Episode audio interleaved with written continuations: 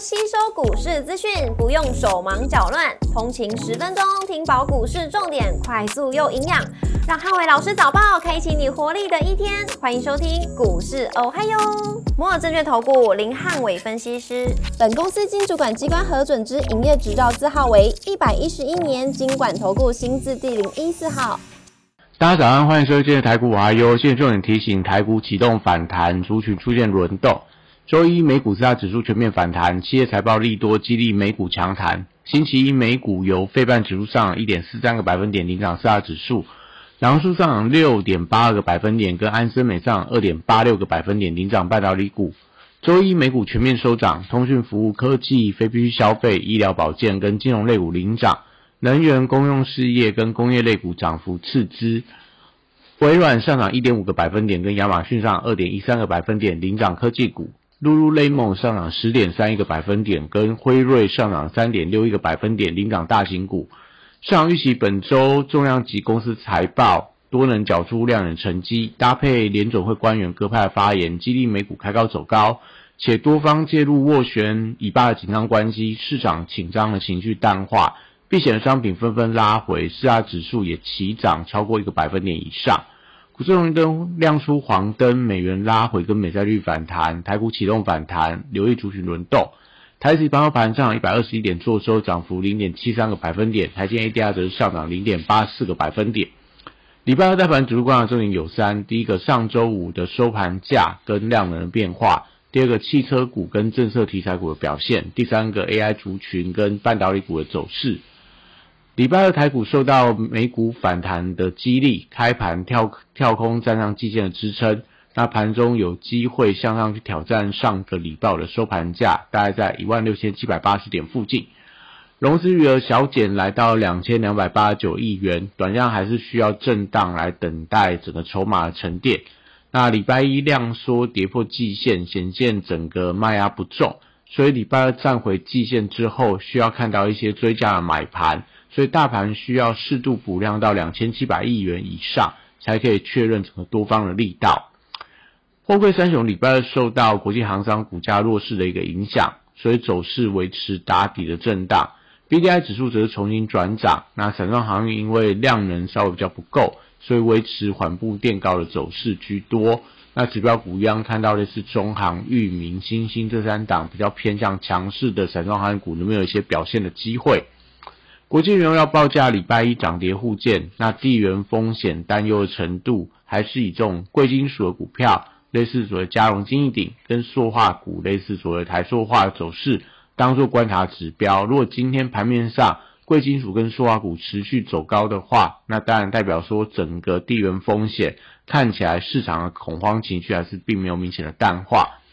政策题材则是以造纸股为呃等的碳权概念股为短向强势的指标。昨天发动的类似华纸，然后永丰余这些股票，如果今天能够维持续强的话，那对整个碳权概念股的反弹会有比较正面的激励作用。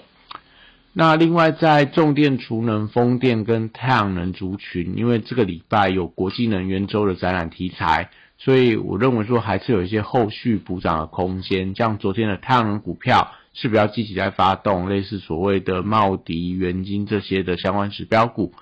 那生技股受惠到政策题材跟疫情升温，所以新药、医美、医材、原物料药跟防疫概念股，多数也都出现一些节升反弹的走势。那汽车零组件族群礼拜二则受惠到市场的情绪转佳，所以相关的 AM。整车车用 PCB 跟车用电子股票指标如指标股，如同定影投控、东阳、裕隆等等，都可以留意到整个反弹的力道。光族群跟文创股受到中东战事跟淡季的来临，所以短线上还是维持弱势整理居多。军工股则受到地缘战乱风险的带动，所以周二还是有一些个别股持续转强，可能是所谓全讯、八冠等等都可以持续观察。全举概念股则持续有一些加温的迹象，当中如中工、伦飞跟中视等等，多数也都维持一个多方的走势。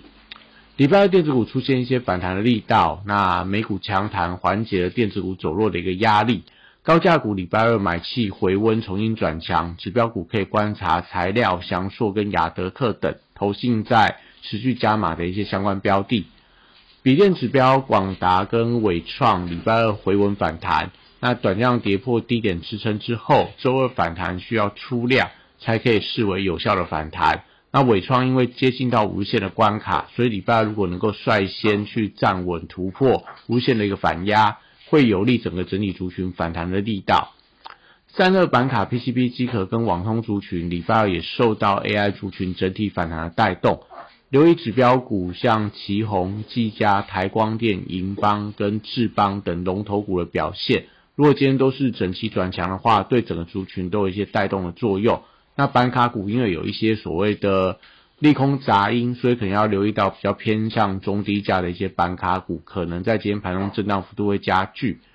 那另外在光通讯的部分，因为台积电的法说会期待性，所以呃礼拜一逆势往上发动强涨，很多光通讯股票昨天是逆势不跌而创高。那礼拜二就需要去提防开高之后容易出现震荡的风险，代表昨天。呃，买盘在今天趁着利多会高档做一些或了结的动作。那指标股观察，像前顶光盛跟华星光，这些都需要一些日 K 连红的走势，才会有利整个光通讯族群很整齐的往转强。那昨天因为光环是跌停板，所以今天也会是盘面上另外一个观察重点之一。台积电在礼拜二先看反弹，那礼拜一的空方缺口五百四十八块，有机会在今天。开盘做一些回补的动作，那能不能持续走强？要观察整个台币汇率的一个走势。IC 族群还是以联发科为当中的领头羊，记忆体、高速传输跟消费电子等 IC 设计，礼拜二也同样会出现反弹的走势。那谢日台礼拜二整齐反弹，创意、世星 KY、力旺跟 M 三幺都受惠到投信的买盘卡位，都有一些续强的机会。那威盛、爱普、具有跟智源。同步也出现反弹，那当中具有跟威盛，因为投信的加码力道比较强，所以短量来看的话，会是中低价的器材的指标个股。